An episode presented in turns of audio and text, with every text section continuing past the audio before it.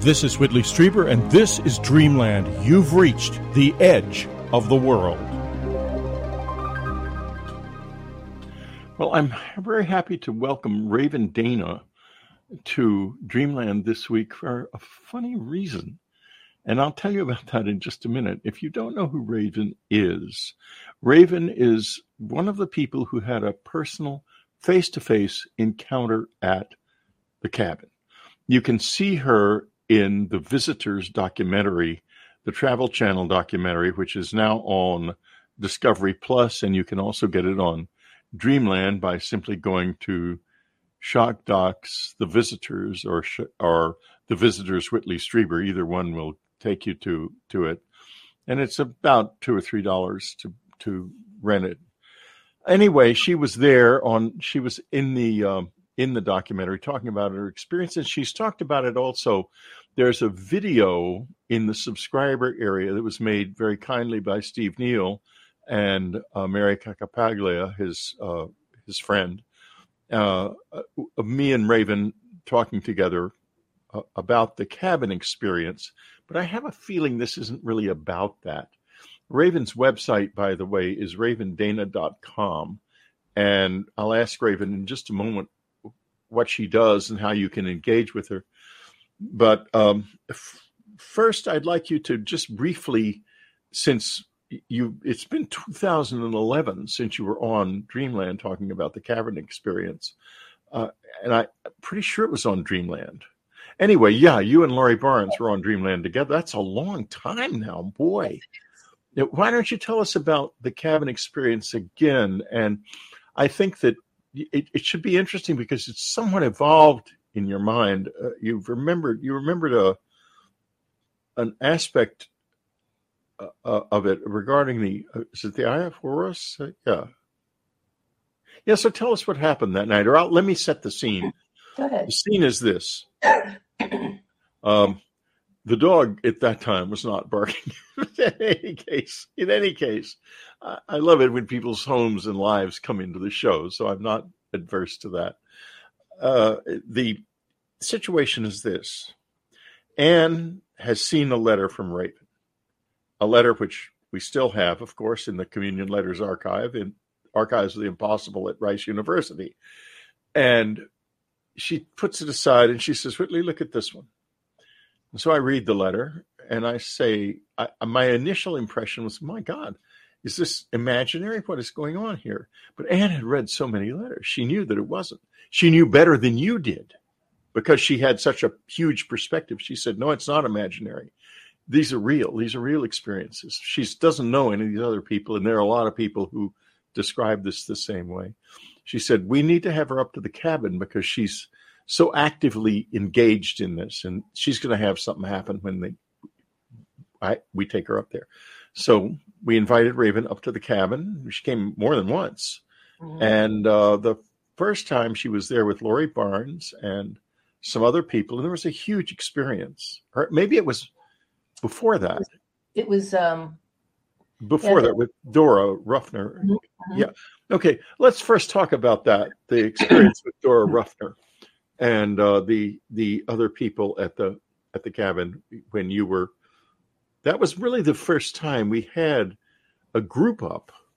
Mm-hmm. Uh, yeah. So tell us about that.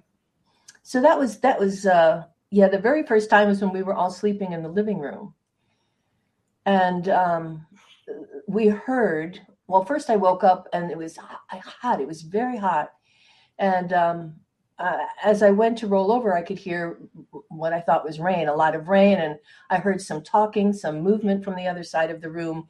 Uh, and pretty soon we were all, Are you awake? Are you awake? So we were chatting with each other about what happened and what we heard. And again, this series of this wave of heat, this sense of something, something being present, and the rain, this downpour of rain, and also birds at like it was like three o'clock in the morning.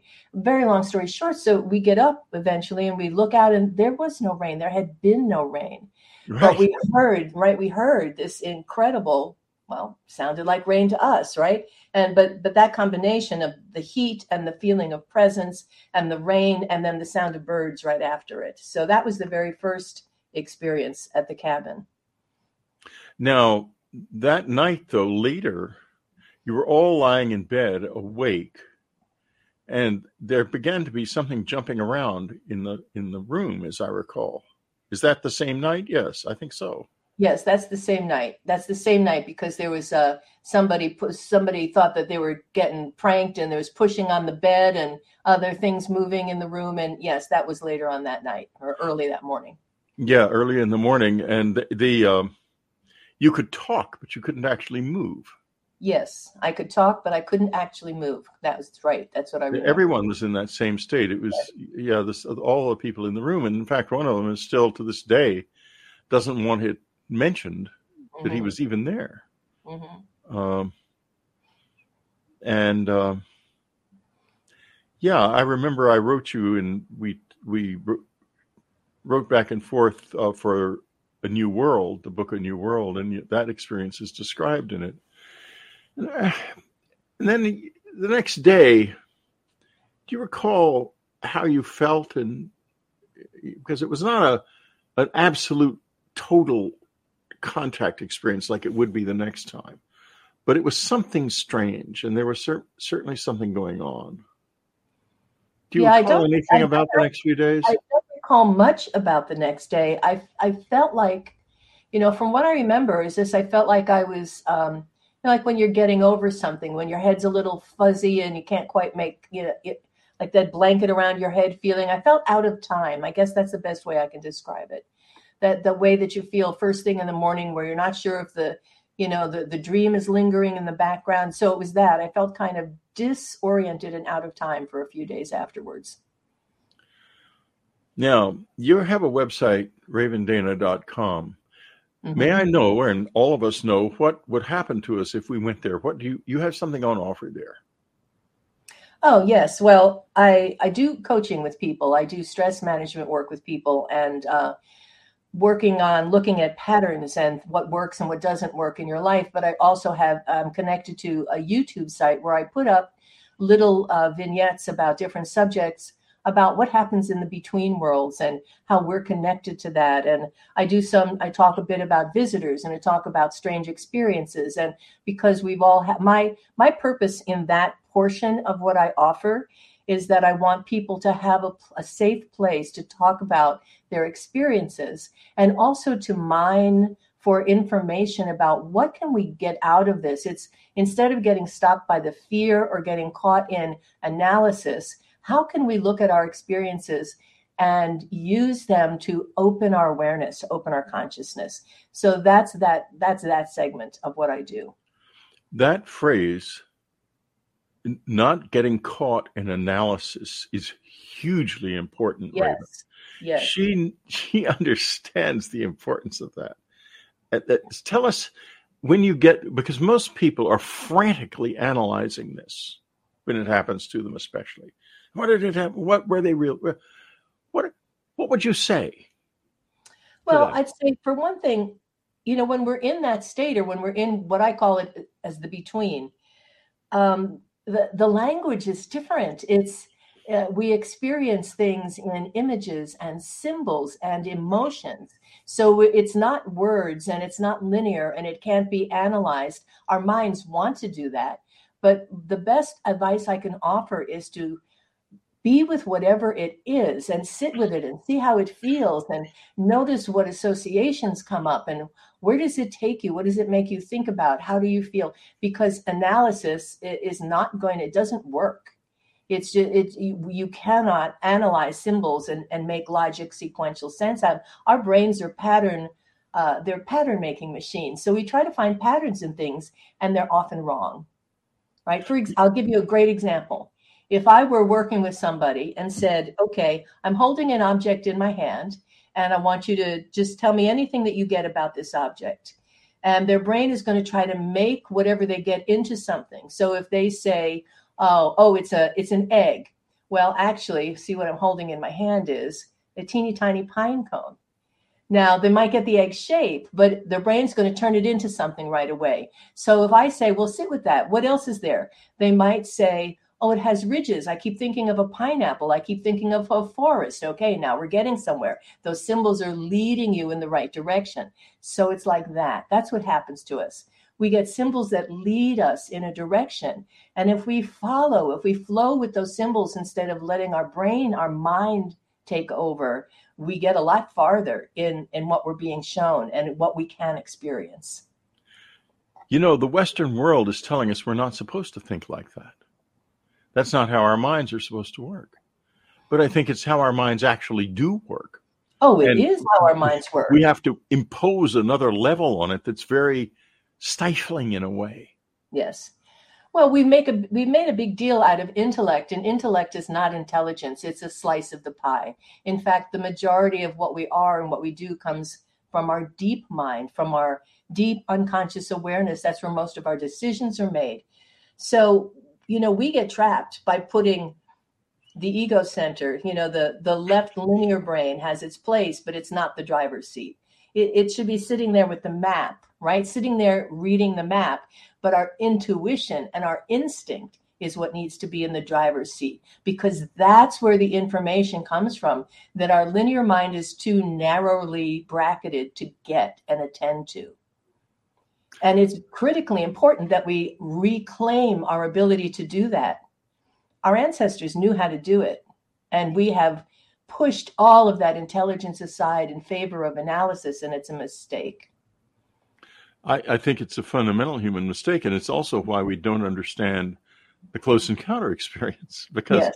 we can't understand it analytically, as you said earlier. You, you can't. It's, it's not available. So if you want to do this with Raven, I would go to ravendana.com and explore this. Uh, this. This is someone very unusual and very real. This is real. This is not some person trying to make money over off of guruship or false claims. I know this woman is real. Uh, and as far as making money off of it is concerned, forget it. She's not a lot of that in there. Well, and there's also the, the, classes that I put up on YouTube are mostly offered for free. And, and they and I do a lot of research when I look at things. You know, I just put up a class uh, about the trees because the visitor experience has been so uh, how can I say this? I think the primary message I've gotten out of contact experience has been that we are all, I mean, it's going to sound just like one of those throwaway phrases, but we are all literally connected to each other and to nature. One of the reasons why we get so screwed up around our place on the planet is because we put our human selves above animals and nature and other beings that exist. It's a mistake. But the truth is, we are in communion with all of that. And as we recognize the sentience of nature and other beings, we are part, we become, we recognize we've never been alone. We're part of this greater whole. We have the capacity to understand and communicate with nature and with beings like the visitors that, again, for what I call it, live in the between. You know, um, I, I've never, I may have done this once or twice on Dreamland, but I write poetry and I wrote a poem that is fits what Raven is talking about so well about our place in nature and looking at the place of others in nature. I'm going to read it now. It's called A Fly. On my slice of pie, a pregnant fly. She's busy with the sugar glaze and a bit of cherry. Always hungry, I'm sure, carrying all those babies. If I swat her, then they also must die. How her many lensed eyes reflect me, watching carefully. Her wings flutter, busy, nervous. She knows she's despised, but not by me. I have fallen in love with her and her pulsing belly. And the little bit of hope that somehow, in all the great vault of the world, the clouds, the speeding days, the stars. That little bit of hope, that is what she carries of the vast of life. I love that. Yes. Yeah, that's yes. that's another way of looking at the world. It's yes. another way. It's your way very much, I think. I remember the time, Raven, gosh, it's been a long time ago we were walking in that park near your house at night, and we were sitting on a bench, and all of a sudden, the ground started Yes. beating like a heart. Yes, I remember that. It was amazing. Yes. What a moment. And all the way from there to here, and here we are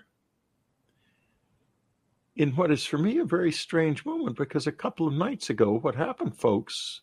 Oh, you know what I'm going to do here? It's 15 minutes in. Uh, there's this crawl. You can't see it, Raven, but instead of commercials, since they absolutely do not work, uh, nobody responds to them anymore. We're trying a crawl. And the crawl says, listening free, go to unknowncountry.com to subscribe to this great site. Subscribers, tell your friends because that's the way we grow. If you're a subscriber to Unknown Country, it is no longer necessary to hide that from other people. The world has changed. Go ahead and tell your friends about this marvelous experience because I think it is a marvelous experience and I think you do too, or you wouldn't be paying money for it. And you're, you're listening free. Come on. It's time to step up. $5 a month will not break your bank. Okay. Anyway, uh, we had a, you had a second experience at the cabin, Yes. and that's a little bit different. Let me set the scene. The afternoon before, eh, we had Laurie Barnes was there. You were there.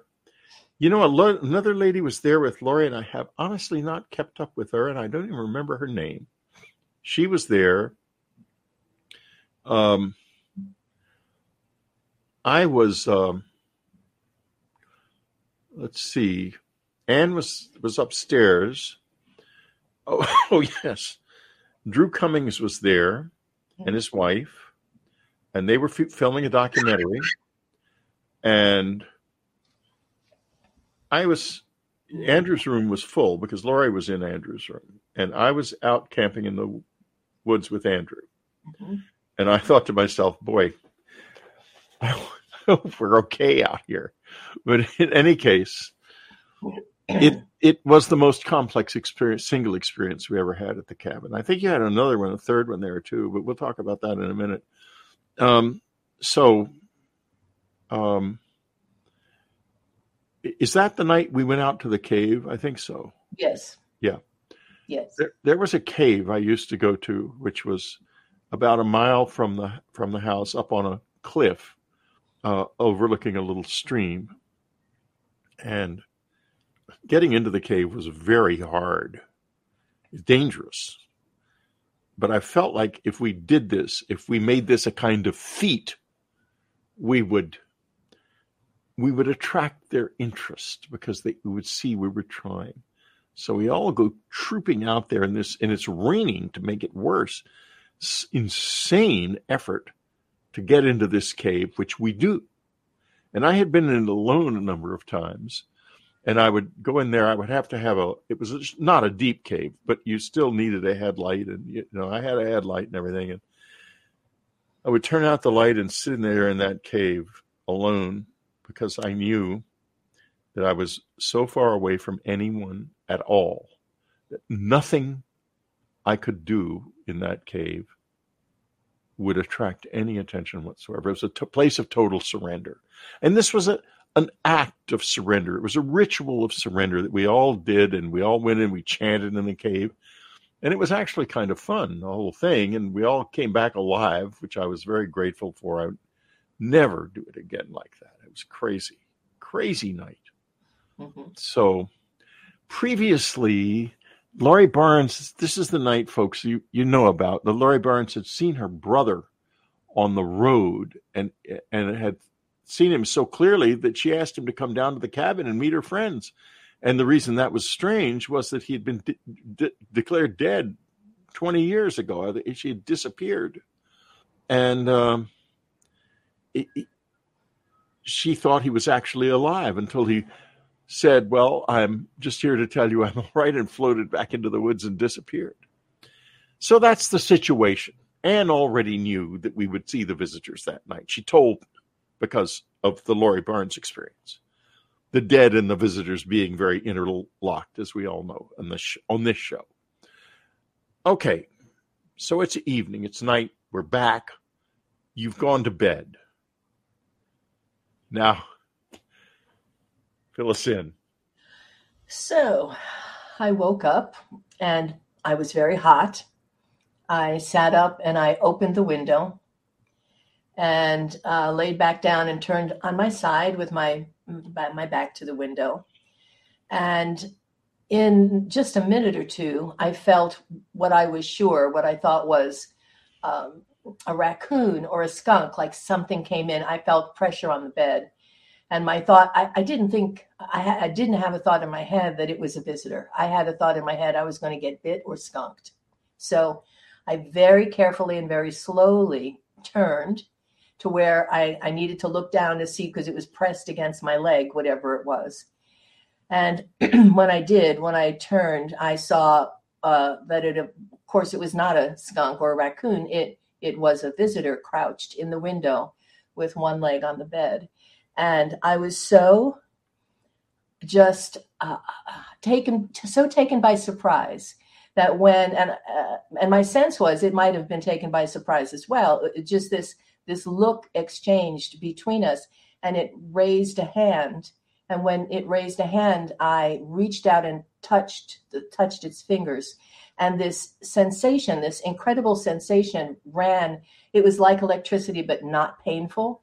But it ran down my hand and down the side of my body and to the point where its uh, leg was touching my leg on the bed. And I got this clear impression like, what do you want me to do? Like it was asking me, what do you want me to do? And I answered in my in my mind, not out loud, go down the hall. Well, it because I know everybody was waiting for something to happen, but it didn't go down the hall. It disappeared very quickly back out the window. And then I pushed myself up and sat with my back to the wall.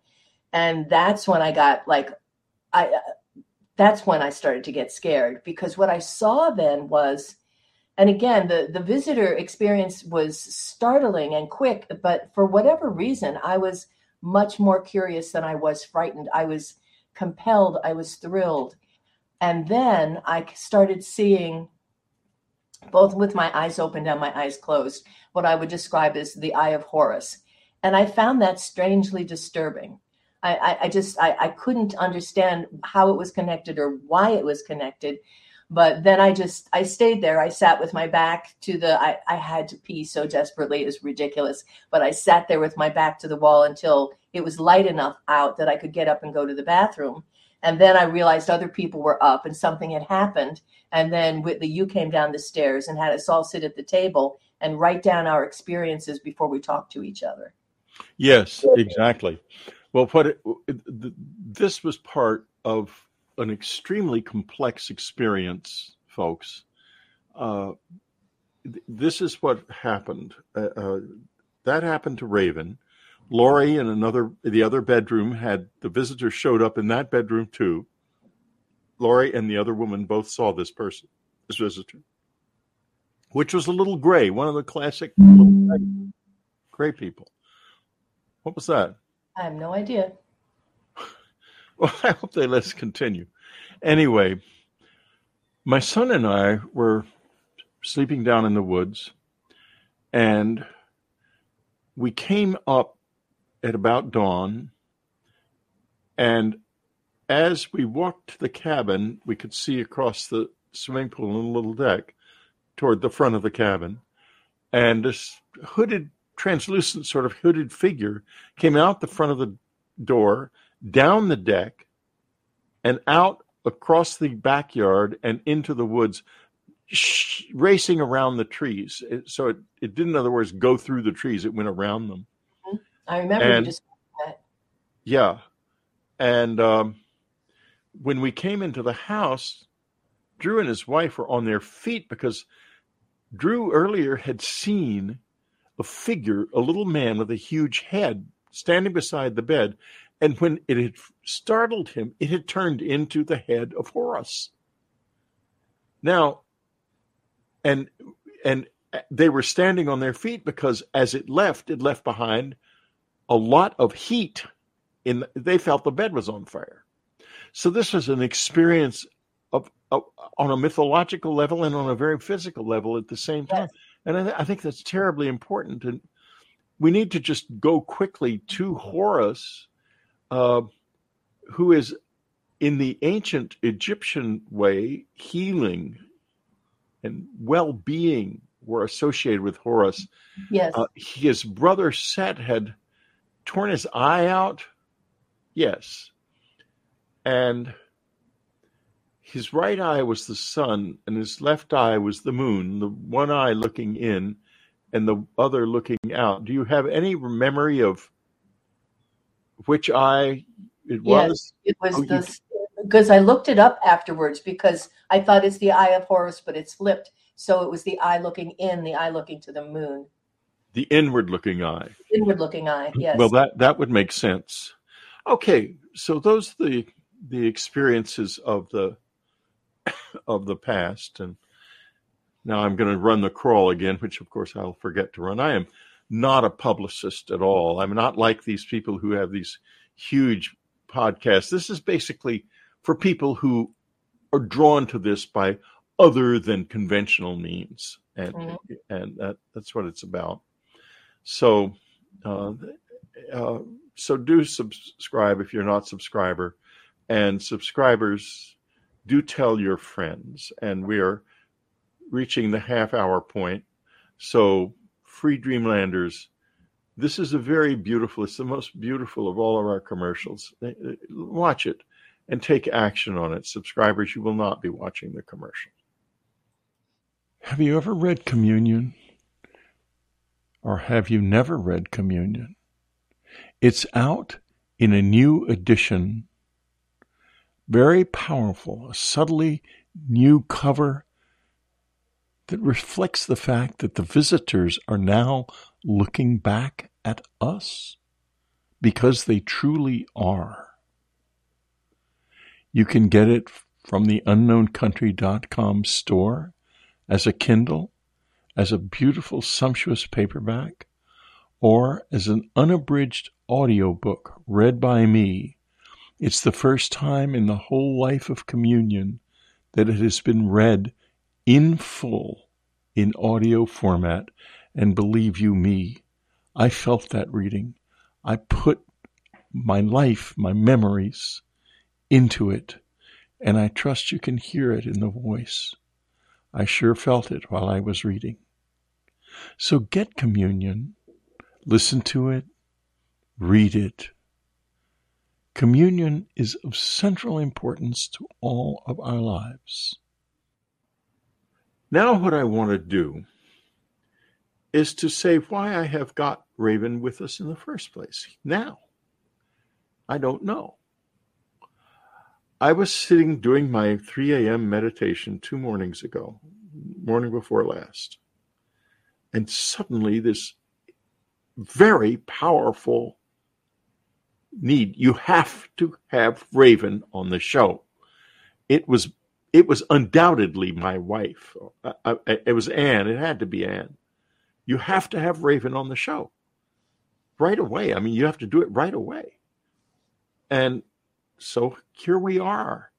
And we're going to kind of take it from here. And I've got to put it in your court, Raven. And her website, by the way, is ravendana.com. And you've heard the extraordinary level of wisdom that Raven possesses. So if you want to share in that, you go to ravendana.com. Now, why are we doing this? Do you have any idea? um, I, I think so. Let me tell you what happened to me the night before last. Yeah, okay. Okay, so that day, I at the end of my uh, time spent with clients, I always do some kind of uh, imagery or meditation. Three times, the la- the three calls I had, uh, in the middle of the imagery, there there appeared for reasons I couldn't figure out at the time a cat, a gray cat. and you know when i see what i see i just say it and i move on it didn't seem um, you know the first time i noticed it the second time by the third time i'm thinking this memo is for me even though it's showing up in other people's uh, information so after that in the evening i went out to sit on my deck like i often do and there's a lot of animals around there's cats there's squirrels there's you name it i get it uh, raccoons and skunk and uh, a local hedgehog that hangs out in my yard anyway up onto the porch jumps this gray cat. And I look at it, and it's the cat that I had been seeing all day. And the cat is very hungry. Uh, very long story short, I give the cat some food. The cat walks in my house like it's been there the whole time. Uh, st- the cat is with me now. I have now, the cat has now adopted me. Uh, but that night, so that night, I, as I I don't even have a cat box, but I decide I'm going to keep the cat in the house anyway and see what happens. So I bring the cat up to, to bed. It's about midnight. And uh, I wake up about three o'clock in the morning. And the cat is draped across my chest. And I, I wake up because I've had a dream that the cat was not just a cat, that it was there was another being infused with the cat, and it whispered in my ear literally whispered in my ear saying, My name in the gray place is Whisper. And I woke up with the cat draped across me. And I and I had this tremendous, the same kind of tremendous rush of heat, of energy. And I'm telling you, um, while you hear me, I'm a little congested. I was coughing. I was doing my thing. This cat never moved. This cat did not move off me from the time we went to bed until 10 o'clock in the morning. But at three o'clock, that's when I woke up from that experience of of, of have, being told that the cat was not just a cat. And that was the time approximately when I was being told to correct to get. Is there any chance we could see the cat? Actually, the cat has been glued to me, except for right now. I, oh. as I sat down to do this, the cat went to, off to lay on my bed. But I, if you hold on a second, I'll go get her. Yeah. She's not going to be far away. I guarantee that. I'm going to just leave this going, folks. I want you to see the whole process and hear the whole process. For those of you who are listening, Raven has gotten up and is going to get the cat. And I'm very interested to see whether or not that will work. Yes, I think it has worked. Here's the cat. So, this is the cat that my granddaughter has subsequently named Storm Shadow. And also, what happened after that, after I woke up with the cat on me and all that, uh, the cat never woke up. She didn't care. But an actual storm then came through.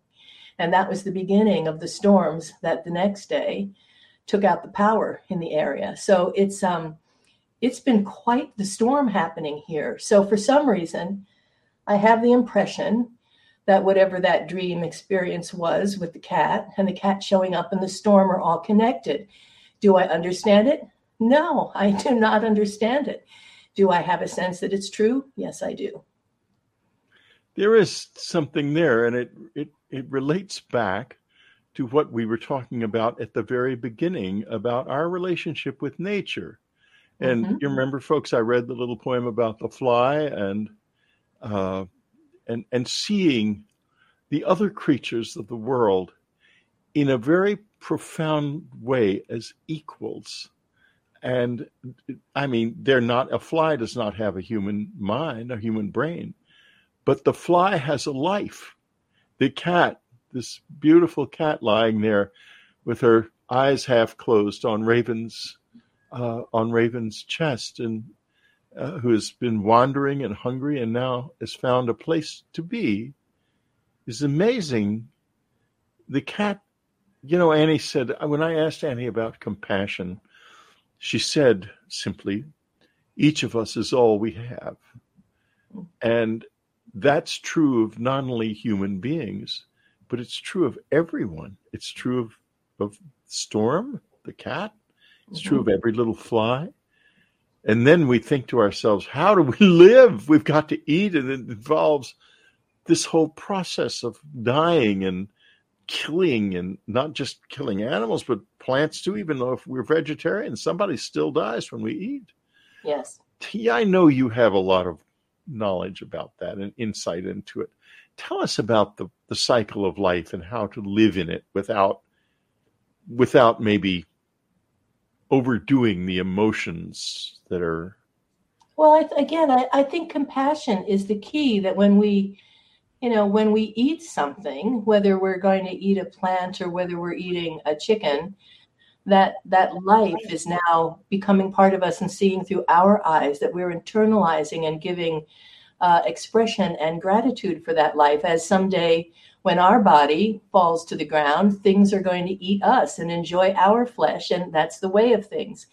But I do think, you know, there's this space for compassion to, um, you know, when you can uh, buy food that is treated well, buy animals that are treated well and not things that are factory farmed and have horrible lives if it's possible. And even if it's not, then at least in that last moment, what you're giving them is this gift of becoming part of you and seeing and, and being part of your life. So I think that compassion is the key to understanding that, you know, it's a cycle that goes on. We just go on and on. Look at that kitty. You know, that cat is totally melted on you. that, that looks like a cat who's been with you all of its life. Forever. This is, and, and I'm telling you, the days. first time cat's been off me is when I sat down to talk to you. And I couldn't figure out why. I thought, well, that's curious and she went in and slept. She was on my pillow. Wow. Well, this is a beautiful thing that's happening. I I had no idea what would happen when I was told, I guess by her to yep. call you. She's been very active lately, and uh, she's been very. She's a such an extraordinary presence. You know, she said almost the first thing she said after she passed was, I'm not Anne anymore, but I will always be Anne for you.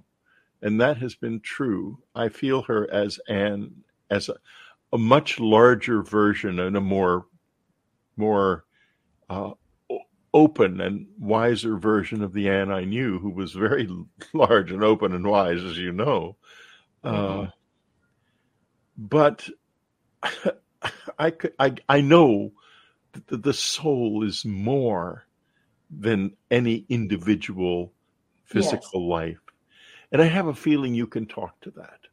Yes. Yeah. Go ahead and talk to that a little bit. Tell us a little bit what your impressions of what a soul actually is are. Well, you know, again, I think that because time is not linear, that that our experience of being embodied is uh, is just like a leaf on a tree, that we are the tree, the soul is the tree, and the leaves are all different aspects of our experience, whether that's other lives as a human or whether we change, uh, uh, fragment in different ways and become plants and animals. I don't have the answer to that. But I do believe that through what we call the soul, we have access to the sentience of all of nature, of all the parts of ourselves, of the enormous being that we are as we connect to each other and to the planet and to the cosmos. We think that we're very small and separate, and that the mistake we make is that we're not separate. We've never been separate. We're not alone. And I think the more that we can look within, drop into that soul space, we recognize that the parts of ourselves reach out in all directions, all through nature, all through humanity, all through time and space. And there's great solace in that. There's hope in that. That even if, you know, even if things are not going the way we want them to, that this is one leaf on the tree of life. It's it's not the whole conversation. And we forget that. Yes, because what you're talking about is an aspect of life that transcends death that yes. that the price of passing through time and having novel experiences in time and learning ourselves that way from everything to the tiniest singular celled animal all the way up to beyond the human level and higher than that. The price of the passage through time is death you have to pay that price in order to pass through time.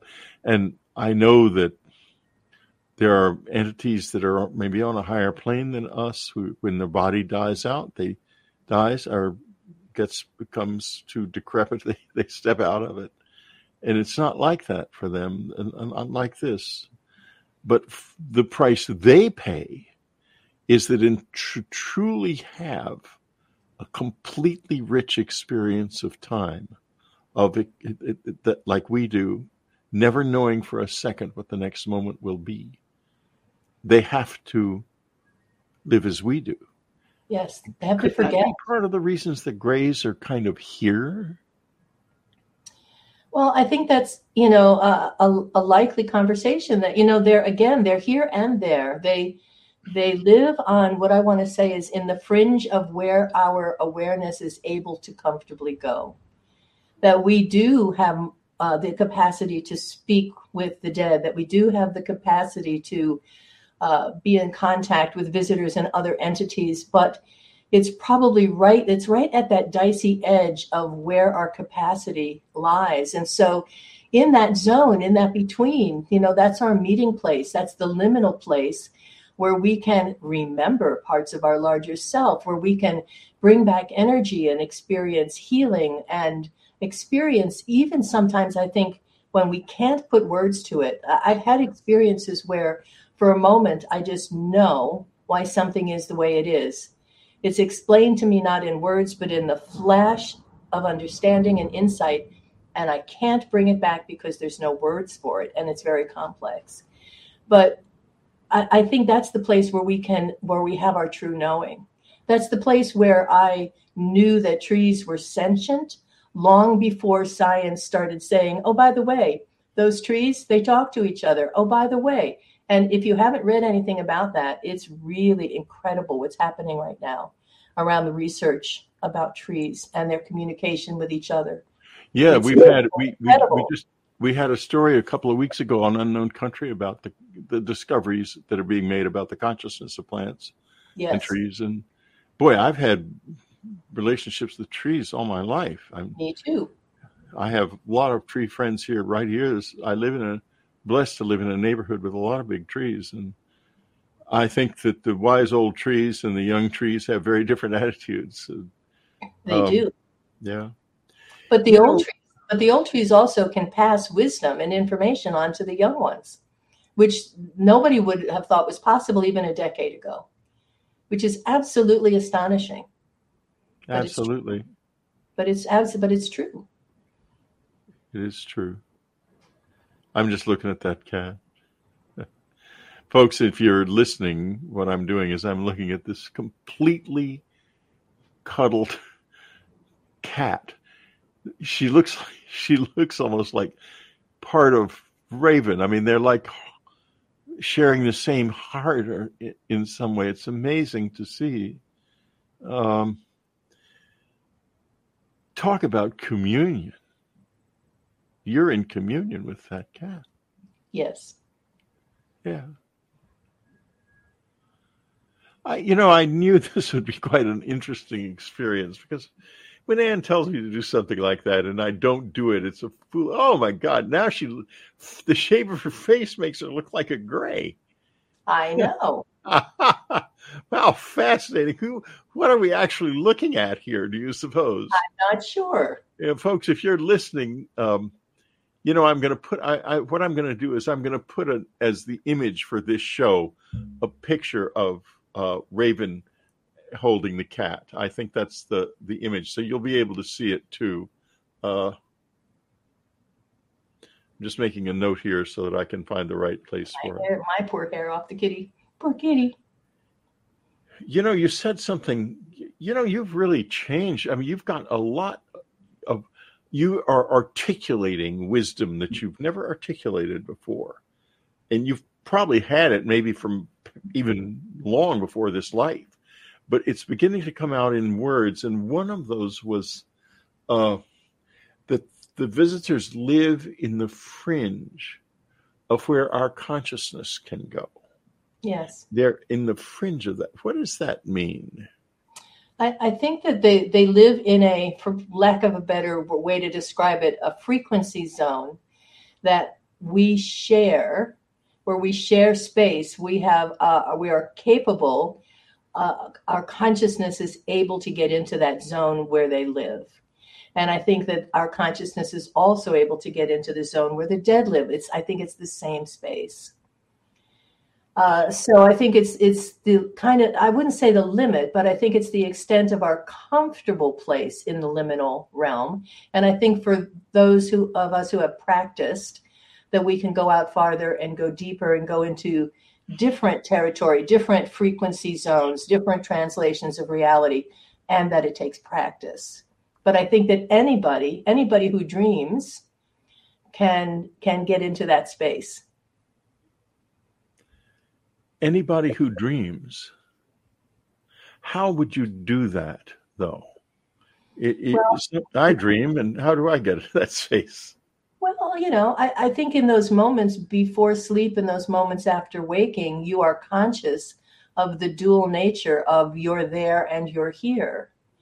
So part of it, I think, is becoming aware in the dream space that you have access. It is not just a dream, not just something your mind is doing, but it's an access point to another to other realities. And again, it's practice. When you come back in the morning and you lie there, you can re-enter a dream or you can that's I think that's prime time for having an experience when everything when the gates are all open and we're more in tune with the deeper part of our awareness before again our our liminal, our, our linear conscious mind starts to take over. yeah, the, and you know we need that linear mind to function in this very linear world that we've ended up in. It's kind of a, you know, it's it's a funny kind of place. It's sort of a. It, we do. It, it is funny. I, I mean, I love it, but it it it it strips away so much of us in order for us to function here. Yes, well, uh, that's the thing. I mean, we have the brain makes barriers, it makes filters so that we can navigate this little three dimensional reality with a fair amount of ease. But unfortunately, those filters are also blinders that rob us of those other spaces and dimensions that we do have access to, that we always have access to. Those thoughts, those intuitions, those insights, those dreams some experiences with the with the dead. You know, my grandmother um, had dreams that came true, and there wasn't a person in the family that wouldn't listen to her if she called them up and said, "Hey, I had a dream about you, and if you're planning a vacation, don't go, or don't get in a gray car, or hey, so and so's pregnant," and they'd be like, "You're crazy. She's not pregnant," and of course she would be. So you know, th- those are those are all things that I think we're all capable of but we filter it out. We get taught that's just your imagination, it's just a coincidence, it's just a dream. And that's not true. It's an access point to our deeper, broader band of intelligence. And we forget. Just your imagination. Whenever I hear that, I think to myself, that's a person who doesn't know they're talking about the big, the most important, right. valuable tool we possess. That's right. Everything begins with imagination everything. We, right. we don't get up and get a glass of water without imagining it first, but right. it happens quickly. We don't think about it.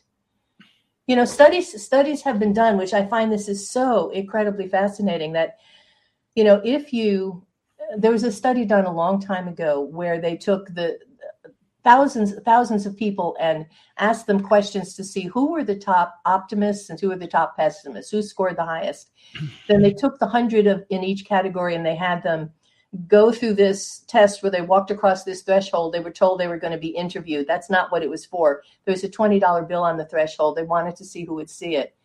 97 out of the 100 optimists, well, 100% of the optimists saw it. 97%, 97 out of 100 picked the 20 up. And in the other category, one person saw it. The in the in the pessimist category, one person saw the 20 the other 98 stepped over it, and the one that saw it left it there because, you know, well, it wasn't his and he shouldn't pick it up. so, but the, and the article was about filters, how what we believe is our experience creates those barriers in our brain through which we filter, literally filter, what we see and what we hear.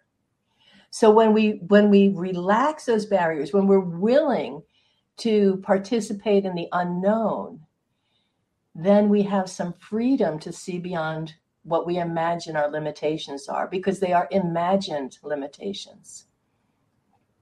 That is so true.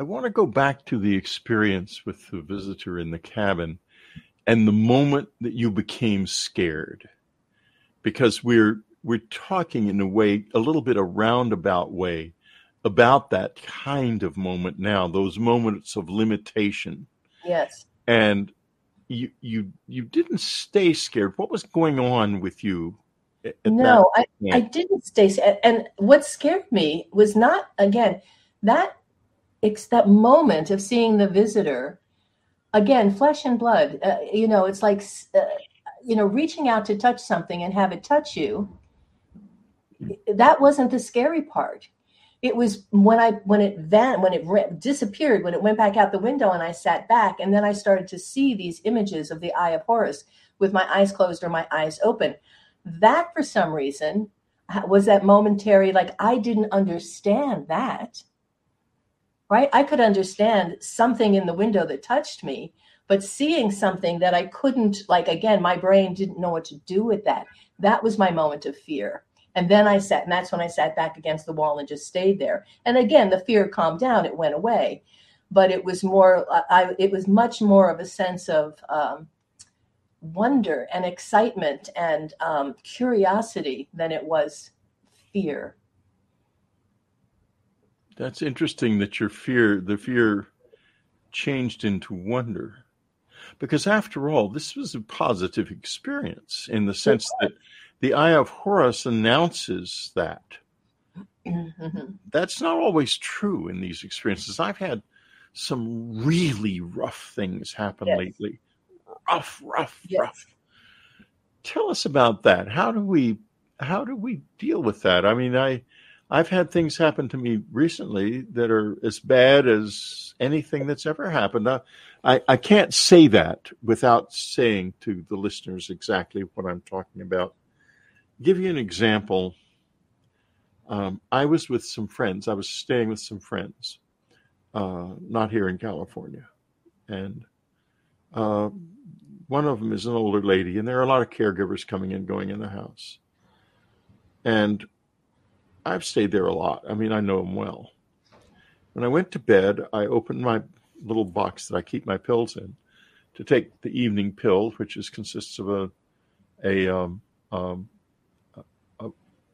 cholesterol medication and uh, one of those eye vitamins for old, that old people take, and that's it. It's, I don't take many pills, so there were two extra pills in it, and I thought, what is this? And I have a doctor there in, Tex- in, in, Texas I know very, very well. We've been we're childhood friends. So I telephoned him and said, "What is going on here? These some these pills." And I described the pills to him. He knew them very well. One of them was an anti seizure medication, and one of them was a um, um, uh, some kind of an other medication. Oh, an antidepressant, and they were both pills that my one of the older people in the in the house took. And so I thought the caregivers must be scared of me. They're trying to knock me out with these pills. I'm getting out of here. And I, you know, there's no way I was going to sleep in that house at that point. So I got a hotel room and I left. And I went to the hotel and I got ready for bed and put on my pajamas, brushed my teeth. And the most appalling thing then happened. I don't know if I was drugged or exactly how it was done, but I was suddenly in a hallucinatory experience, not a dream. I was wide awake when it started. There was lying on the floor of the hotel room the naked body of a dead woman and jumping up and down uh, in the in the uh, little little it was sort of one of those rooms it's a sort of half suite kind of thing homewood suites or something was uh this terrible little sort of dwarf with a with a horrible terrifyingly predatory grin on its face, jumping up and down. And I knew damn well it was a hallucination. I wasn't, it wasn't, it didn't capture me like that. And um, it went on for a, what seemed to me a very long time. And after it stopped, I thought maybe I better go to the ER. And then I thought, you know, I'm not home and I'm not sure what the law is here, but if they find a controlled substance in my blood, they're liable to want to investigate this family. And I don't want to do it that way. I'm going to tell them what happened and let them decide what to do about it. They're, they're caregivers.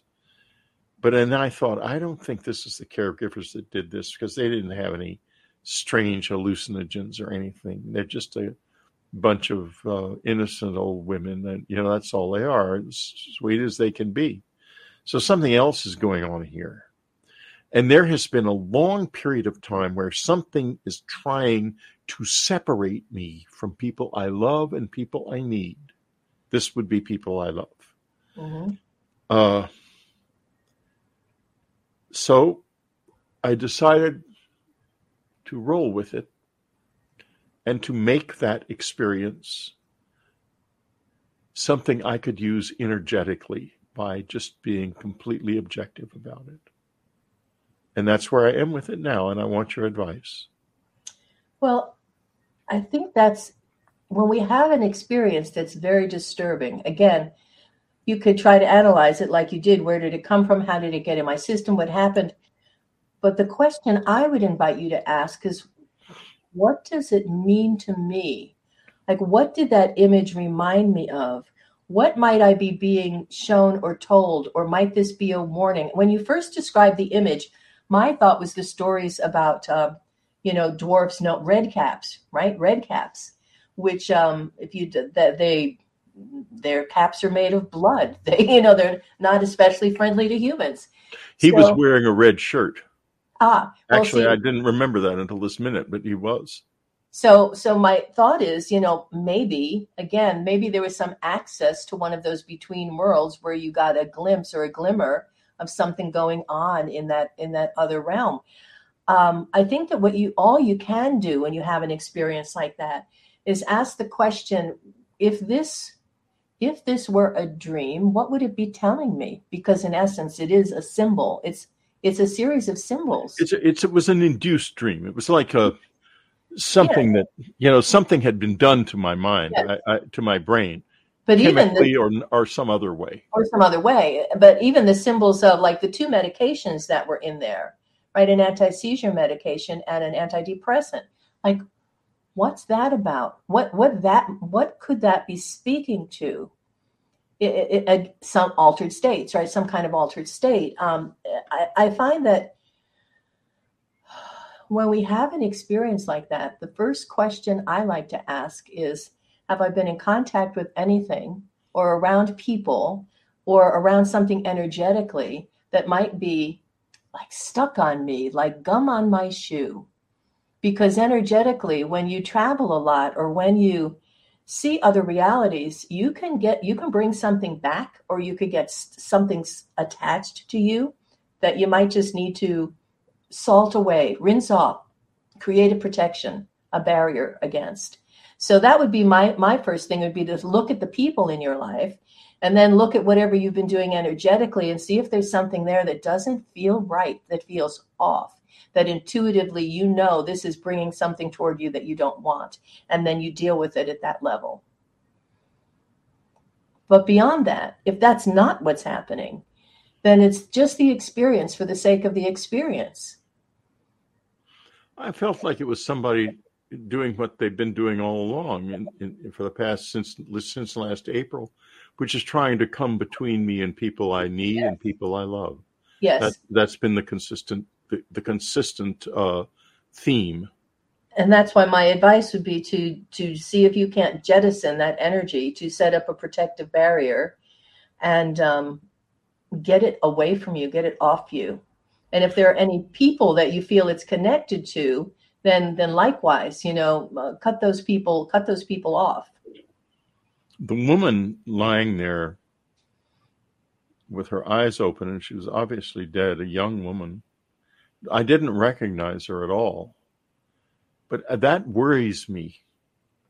I keep thinking about her and wondering what happened to her. And also, the other entity that was there, no one who is acting like that is happy. They're suffering. Yes. They wouldn't be there if they weren't suffering like that. Yes. So, in both cases, is there anything I can do to help? Well, I think that the only thing that you can do to help is to keep, is to not feed the fear that whatever is creating that kind of scenario uses that energy. So if you can, like you did, take a step back and observe it, that offering your stability, your groundedness, your ability to stay, to not engage in that level of fear and horror is a help. It's useful. It's like when you have a screaming child and you don't get upset, they start to calm down. I think the best way we have of helping anyone around us is for us to stay grounded. So, aside from that, there's really not much that you can do otherwise, you know, other than separate yourself from it. I think that, you know, if you feed it, if you go back and think about it and think about it and think about it, if you want to practice, you can call that situation back up. You can imagine that situation again and change the scenario. You can reach out and touch that woman and see her come back to life. You can reach out with an energy barrier and banish that little being back into his own realm. You can also do that. You can imaginatively replay the situation and add something to it. Or you could reach out and calm the other little being down and see what the problem is. But again, that's what you'd have to do is to go back imaginatively and intuitively and engage the situation differently by re-entering that space. Does that make sense? It makes sense. And I think that, you know, it's one of these things that's really, really complicated because yes. you have a situation where this was entirely real on some level. It was. Somebody put those pills in that mm-hmm. there and they didn't belong there. Somebody Yeah. physically did that. Mm-hmm.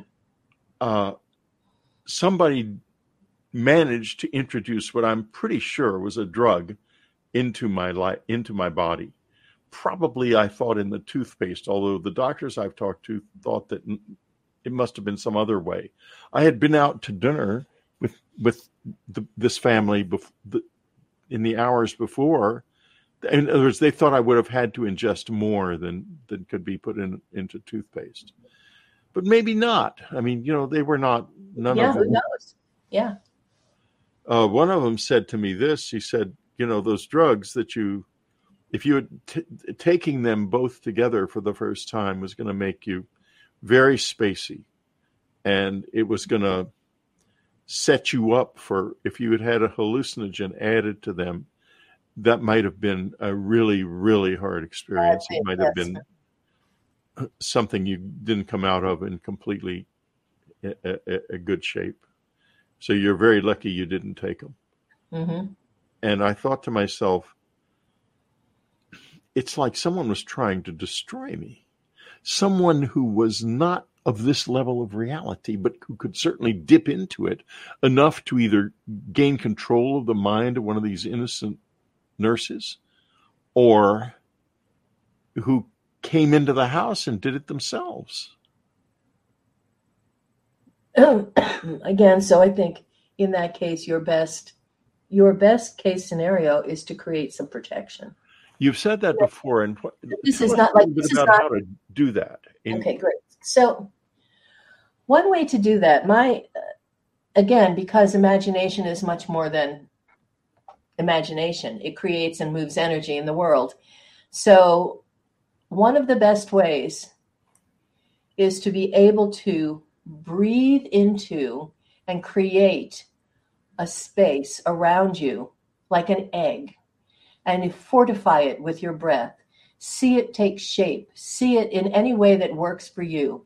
Uh, mine sometimes will look like chainmail or look like the out like a, a a porcupine right it'll have prickles on it and and to imagine that vividly and to call upon whatever works for you nature, spirits, elements, guides, guardians, God, whatever it is to help you fill that space with energy.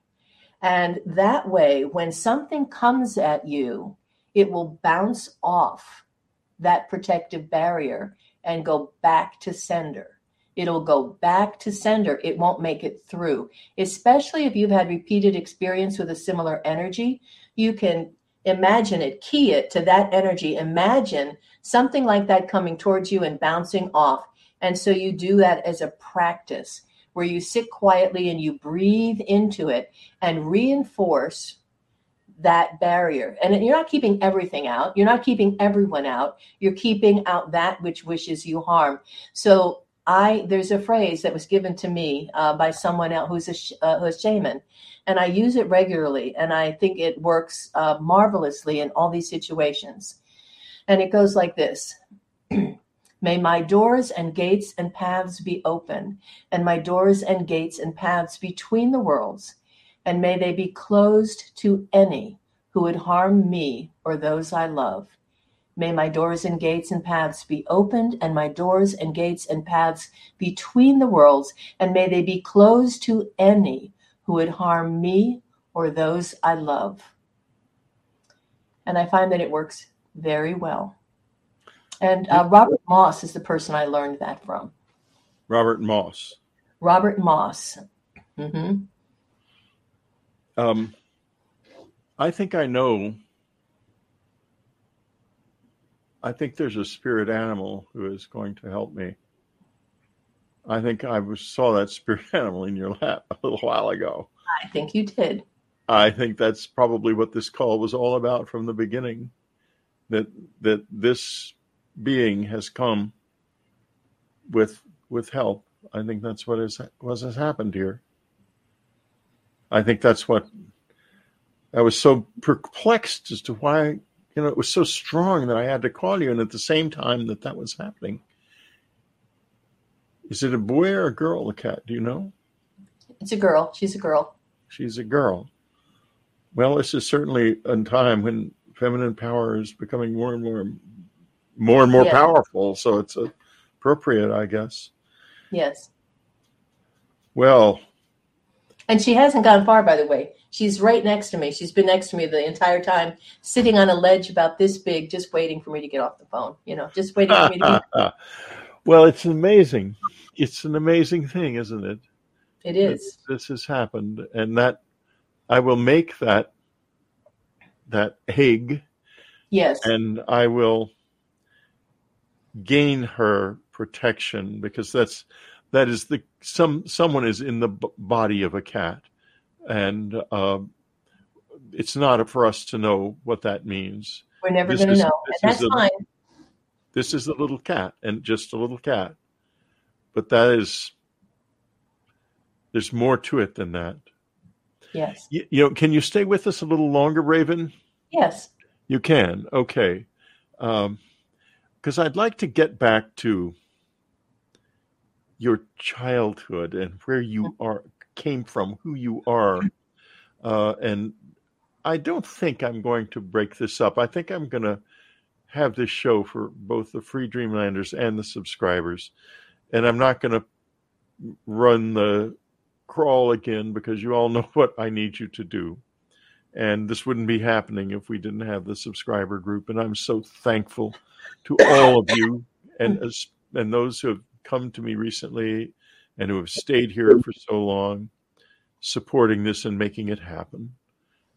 And it's also got a wonderful social level to it, folks. So do come and participate in that. And uh, Raven will be with us in the subscriber video room soon. I hope we'll we'll we'll get that together in the next few weeks. So tell us about where you came from. Uh, what happened? When, when did this begin in your life? And I know where it must be a long time ago. Well, a long time ago. I was very young. I was maybe four or five years old when I have my first memories of the visitor standing at the foot of my bed, my grandmother's bed, actually. And um, uh, I came from a, a, household that was like a cross between six feet under and the Addams family. We were, you know, my father was a mortician.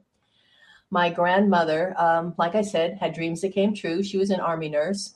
My grandfather had extraordinary experiences and um, coincidences, we'll call them that, one of which saved his life when he was in uh, World War One.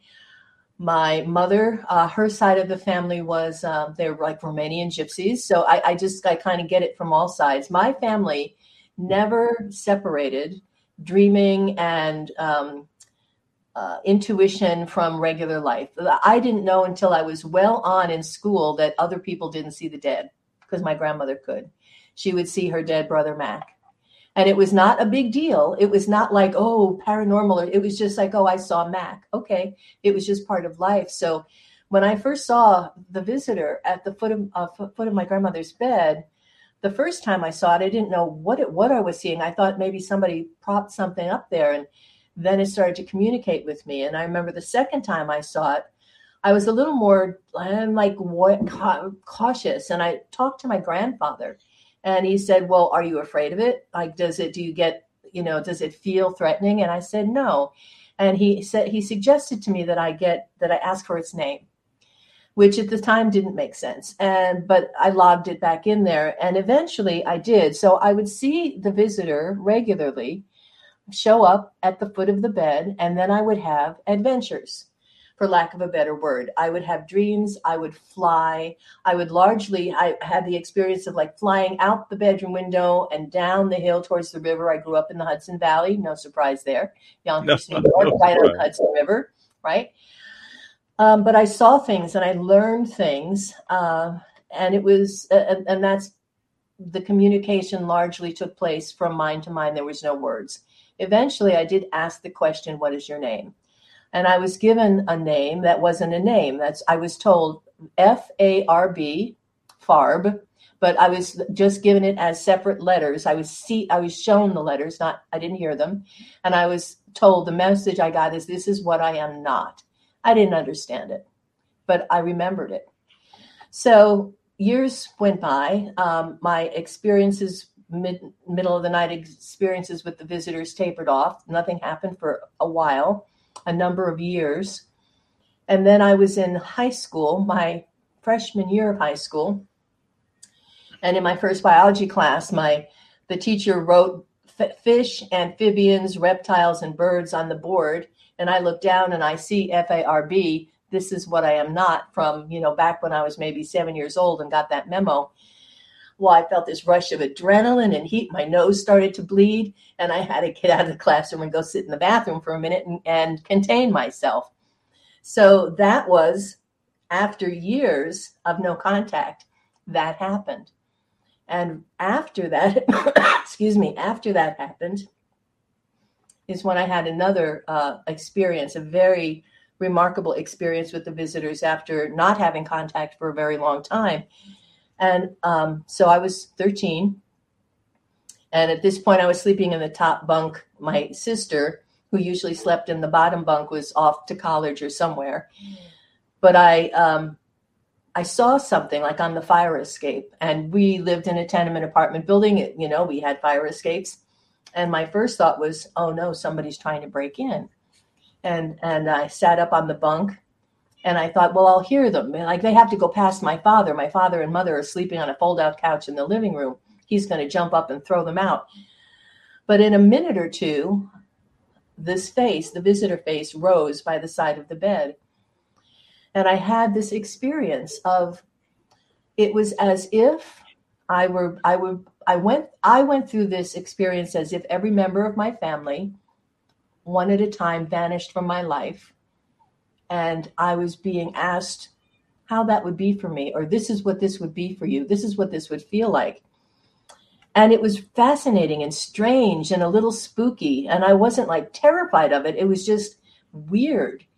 And so, when after that exercise, after every member of my family was vanished from my experience for a moment, the person with the least energy in the experience, which happened to be my mother, because I hadn't um, my mother had been home for two years. She had had a heart attack and she was recovering nicely and supposed to be fine. My grandfather had heart condition and we expected him to die any minute. He didn't. He outlived everybody else in my family. very long story short, after that encounter, um, and I, I think the only person I probably told at the time might have been my sister. But about six weeks later, it was just, it was a week after my 14th birthday, um, my mother died suddenly at home. And I was very clear the memo that I got when I'd had the experiences when you need me, I will be there. And that's what I felt when I had stayed home from school that day. Uh, again, strangely, against all odds, I'm in high school. Why am I staying home from school? It had snowed a little. There was no big deal, but my parents were flexible. They didn't care. I came down. I sat with my mother, who was sewing something on the couch. She took this medication for her heart that she, um, it was actually the first time she took it. And within about a minute, she'd had a uh, stroke and died. And even though my father and grandfather worked on her, I immediately went reflected back to that experience of being what I would call prepared at that moment. I knew she was dead. I knew she wasn't coming back. And I knew that what was, was going to sustain me in that moment was my contact with the unknown, with the visitors, with things that other people could not uh, relate to. I'll say it that way. And, and that's what happened. It was a very hard time in my family after that. But my and and I and I won't say that I had a lot of visitor experiences after that immediately. I didn't, but I had very deep dreams and I had very profound uh, visions of things in that time period for a year or two after that. And I know that that all came out of that experience. So, um, and yeah. it was a, it was a medication that she shouldn't probably have taken. Yes, it was the first time she took it. And I, of course, knew the medication. I didn't take it. Mm-hmm. I'm still here. How interesting that is. I don't know if it's a coincidence or a synchronicity or what. Or I don't. I don't know what it is, but mm, um, yeah. yeah, that was my experience. Well, Raven, this has just been awesome.